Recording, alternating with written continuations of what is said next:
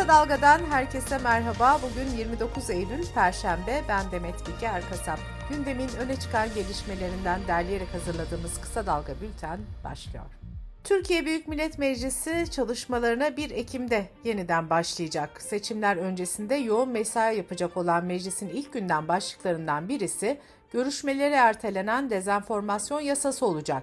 AKP ve MHP'nin imzasıyla meclise sunulan ve görüşmeleri yarım kalan yasa teklifiyle ilk kez dezenformasyon suçu tanımlanacak. Yasa teklifi halk arasında endişe, korku veya panik yaratmak amacıyla ülkenin iç ve dış güvenliği, kamu düzeni ve genel sağlığı ile ilgili gerçeğe aykırı bir bilgiyi alenen yayanların bir yıldan 3 yıla kadar hapis cezasıyla cezalandırılmasını öngörüyor. Teklif yasalaşırsa internet haber siteleri de basın yasasına tabi olacak.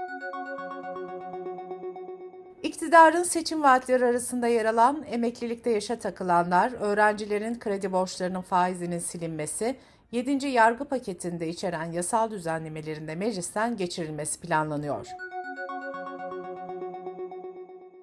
Siyaset gündeminde altılı masanın trafiği yine ön plana çıkıyor. Altı muhalefet lideri 2 Ekim'de yeniden bir araya gelecek. Liderler zirvesine ev sahipliği yapacak olan CHP lideri Kemal Kılıçdaroğlu 3 gündür liderleri ziyaret ediyor.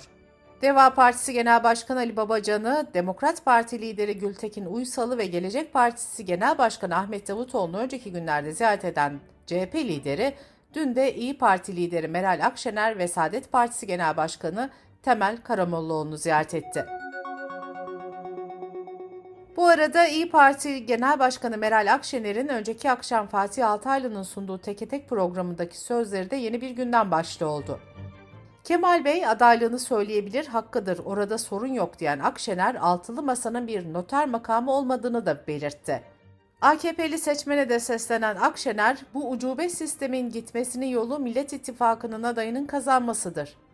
Şu birbirimize dış sıkma, masanın altından tekme atma halini bitirelim. Kazanmak zorundayız diye konuştu. Mersin'de polis memuru Sedat Gezer'in hayatını kaybettiği bir polisin de yaralandığı polis evine yönelik saldırının ardından 30 şüpheli hakkında gözaltı kararı çıkarıldı.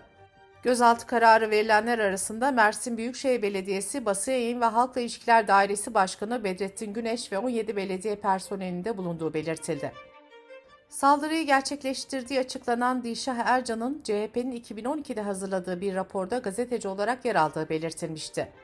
Cumhurbaşkanı Erdoğan önceki gün yaptığı açıklamada bu teröristlerin hangisinin izini takip ederseniz edin, ucu ya HDP ya CHP'nin gazeteci, siyasetçi diye sahip çıktığı kesimlere çıkar ifadelerini kullanmıştı.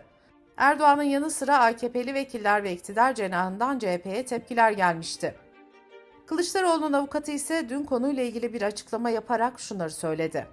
CHP'yi haksızca itham etmek, iftiralara maruz bırakmak, terör örgütleriyle yan yana göstermek, teröristlerin korunduğu haksız algısını yaratmak elbette yaptırımsız bırakılmayacaktır. Tüm sorumlular hakkında derhal suç duyurusunda bulunacaktır. Yıl boyu devam eden hedef gösterme ve konser iptallerine bir yenisi daha eklendi. Elazığ'da bu yıl dördüncüsü yapılacak olan Salçalı Köfte ve Gastronomi Festivali'nde 30 Eylül'de İrem Derici'nin sahne alacağı açıklanmıştı. Ancak Hüdapar, Yeniden Refah Partisi ve Saadet Partisi konseri ve İrem Derici'yi hedef gösterdi. Bunun üzerine festivalin organizatörlerinden Elazığ Tatlıcılar Odası Başkanı Zülfü Tarhan konserin iptal edileceğini açıkladı. İrem Derici ise bende renk, dil, din, ırk, cinsiyet ayrımı olmaz. Ben sadece severim, seni çok seviyorum Elazığ dedi. Emniyet Genel Müdürlüğü daha önce Vakıf Bank'la yapılan maaş promosyon protokolünün revize edildiğini açıkladı. Emniyetin açıklamasına göre tek seferde peşin ve eşit olarak hiçbir kesinti yapılmaksızın her personele 27 bin lira ödenecek.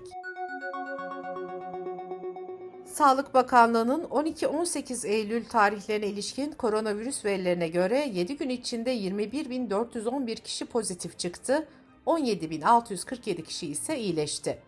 Geçen hafta virüs nedeniyle 71 kişi hayatını kaybetti. Türkiye'deki toplam vaka sayısı 16 milyonu, ölü sayısı da 101 bini aştı.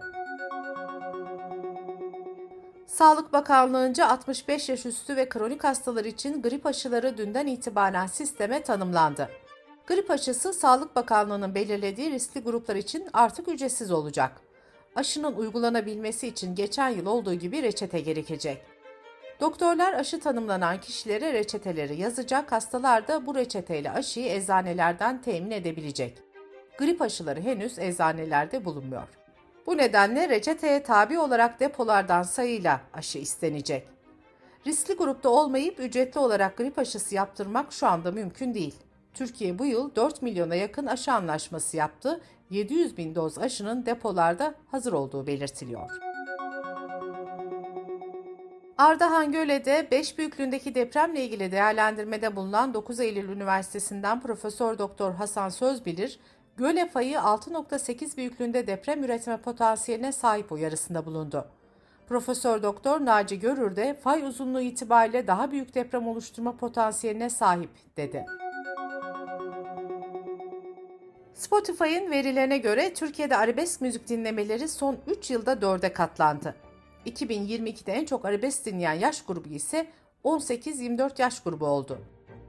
Dijital müzik dinleme platformu olan Spotify'ın açıklamasına göre Müslüm Baba tüm zamanların en çok dinlenen arabesk sanatçısı oldu. Kısa Dalga Bülten'de sırada ekonomi haberleri var.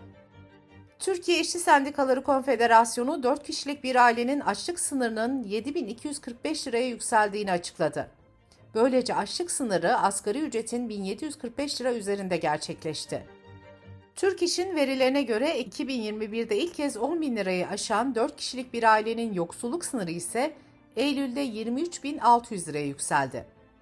Bekar bir çalışanın yaşama maliyeti de aylık 9469 lira. Gıda enflasyonu ise aylık %5.15, son 12 ayda ise %130'u aştı. Türk İş'ten yapılan açıklamada geçici yoksulluk öngörülebilir gelecekte kalıcı yoksulluk haline dönüşme tehlikesi barındırıyor denildi. Dünya Bankası İcra Direktörleri Kurulu Türkiye'ye sağlanacak 512 milyon dolar tutarında bir finansmanı onayladı. Dünya Bankası'ndan yapılan açıklamaya göre söz konusu finansman iklime ve afete dayanıklı şehirler projesi için sağlandı.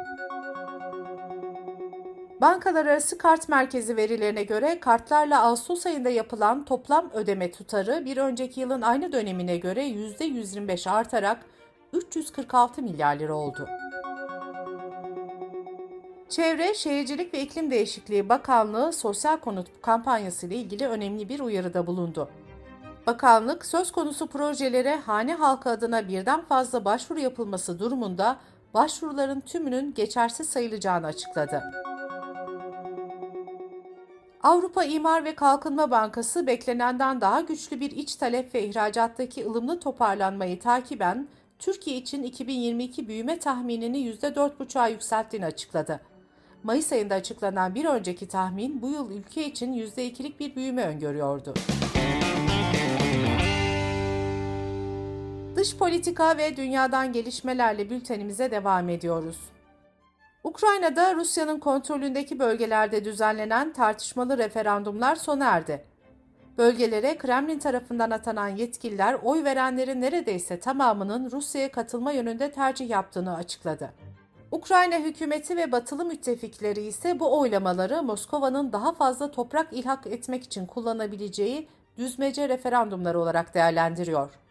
Bu arada Putin'in yarın Rusya ortak oturumunda yapacağı konuşmada dört bölgenin ilhakını ilan edebileceği yönünde spekülasyonlar var. Putin, referandumların Ukrayna'nın etnik Ruslara ve Rusça konuşanlara uyguladığı zulmü durdurma amacını taşıdığını öne sürüyor. Ukrayna hükümeti ise bu suçlamayı reddediyor. Putin, Mart 2014'te de benzer şekilde tanınmayan bir referandumun ardından Kırım Yarımadası'nın Rusya'ya katıldığını açıklamıştı. Rusya'nın bu dört bölgeyi ilhak etmesi ise savaşı yeni ve tehlikeli bir boyuta taşıyabilir. Moskova, Ukrayna'nın bu bölgeleri geri alma girişimini kendi egemenlik alanına bir saldırı olarak nitelendiriyor. İngiltere referandumlara yeni yaptırımlarla karşılık verirken Amerika ise Moskova'ya daha fazla ekonomik yaptırım uygulayacağı konusunda uyarıda bulundu. Ukrayna Dışişleri Bakanı ise oylamaların Ukrayna'nın askeri planlarını değiştirmeyeceğini söyledi ve Avrupa Birliği'ni Rusya'ya daha fazla yaptırım uygulamaya çağırdı. NATO Genel Sekreteri Stoltenberg ise referandumu uluslararası hukukun açıkça ihlali olarak değerlendirdi. Cumhurbaşkanı Recep Tayyip Erdoğan, Ukrayna Devlet Başkanı Zelenski ile bir telefon görüşmesi gerçekleştirdi. Ukrayna'nın Rus kontrolü altında bulunan bazı bölgelerinde tek taraflı referandumlar düzenlenmesinin diplomatik sürecin canlandırılması çabalarını zora sokacağını kaydeden Erdoğan, savaşın barışçıl müzakereler yoluyla çözümü için her türlü katkıyı sunmaya hazır olduklarını belirtti. NATO Genel Sekreteri Stoltenberg, Putin'i Ukrayna'da nükleer silah kullanması halinde ağır sonuçlarla karşı karşıya kalacağı konusunda uyardı. Genel Sekreter açıklamasında şu ifadelere yer verdi. Nükleer silahların herhangi bir şekilde kullanılması kesinlikle kabul edilemez. Bu çatışmanın doğasını tamamen değiştirir ve Rusya bir nükleer savaşın kazanılmayacağını bilmelidir. Putin'in Rusya'da kısmi seferberlik ilan ederken blöf yapmıyorum diyerek Ukrayna Savaşı'nda nükleer silah kullanabileceğini yinelemesi nükleer tehlikeyi yeniden gündeme getirmişti. Rusya Dışişleri Bakanı Lavrov da Rusya'nın ilhak edilen Ukrayna topraklarını savunmak için nükleer silah kullanmaya hazır olacağını açıklamıştı. Avrupa Birliği Dış İlişkiler ve Güvenlik Politikası Yüksek Temsilcisi Joseph Borrell, Kuzey Akım 1 ve Kuzey Akım 2 doğalgaz boru hatlarında meydana gelen hasara ilişkin açıklama yaptı. Joseph Borrell, bu bir tesadüf değil, mevcut tüm bilgiler sızıntıların kasıtlı bir eylemin sonucu olduğunu gösteriyor, dedi. Almanya'nın nüfusu tarihinde ilk kez 84 milyonun üstüne çıktı. Rusya'nın Ukrayna'ya saldırmasıyla başlayan savaş bu belirgin artışta etkili oldu. 30 Haziran itibariyle Almanya'da yaşayan Ukraynalıların sayısı 749 bin kişi arttı. ABD Başkanı Joe Biden 2023 mali yılı için mülteci kabul sayısını geçen yıl ile aynı tutarak 125 bin olarak belirledi. Joe Biden yönetimi geçen yıl mülteci kabul sınırını artırsa da son bir yılda ABD'ye kabul edilen mülteci sayısı 20 bin olmuştu. Trump döneminde ülkeye yıllık kabul edilen mülteci sayısı bir ara 15 bine kadar düşmüştü. Sri Lanka Kamu Yönetimi Bakanlığı'ndan gelen yeni bir yönetmelik değişikliğiyle 1,5 milyon kamu görevlisinin medyaya konuşma yasağı genişletildi. Kamu görevlilerin sosyal medya paylaşımlarında görüşlerini ifade etmesi yasaklandı. Bu yasak bazı çocukların açlıktan bayıldıklarını gösteren videolardan sonra geldi. 22 milyon nüfusu Sri Lanka, hükümetin birçok temel ihtiyaç malzemesini ithal etmek için ihtiyaç duyduğu dolar rezervlerinin tükendiği 2021'den bu yana tarihinin en büyük ekonomik kriziyle karşı karşıya. Küba'yı kategori 3 şiddetinde vuran ve büyük hasara yol açan yan kasırgası nedeniyle salı gecesi ülkenin elektrik şebekesi tamamen çöktü. Adanın batı ucunu yararak geçen kasırga tam bir yıkıma neden oldu. 11 milyon nüfuslu ada ülkesinin çok eski olan elektrik altyapısı tamamen devre dışı kaldı. Kasırga ülkenin karşı karşıya olduğu mevcut gıda krizini de derinleştirdi. Bu arada ABD'nin Florida eyaletinin Meksika körfezine kıyısı olan bölgelerinde yaşayan 2,5 milyon kişiye yan kasırgası nedeniyle tahliye emri verildi. Kolombiyalı şarkıcı Shakira, İspanya'da yaşadığı süre boyunca 14,5 milyon euro vergi kaçırdığı suçlamasıyla yargılanacak. Shakira'nın iletişim ekibinden yapılan açıklamada ise susuz olduğundan emin olduğu ve konuyu hukukun çözmesini tercih ettiği belirtildi. Bültenimizi kısa dalgadan bir öneriyle bitiriyoruz. Geçmişi 52 yıl öncesine dayanan helikopter ebeveynlik günümüz anne babalarının en büyük çıkmazı. Helikopter ebeveynlik çocuklarının canı yapmasın diye karşılarına çıkan ya da çıkma ihtimali olan tüm engelleri onlar adına kaldıran anne ve babaları tanımlıyor. Pervin Metin helikopter ebeveynleri uzmanlarla konuşuyor. Pervin Metin'in podcast'ini kısa dalga.net adresimizden ve podcast platformlarından dinleyebilirsiniz. Gözünüz kulağınız bizde olsun. Kısa Dalga Medya.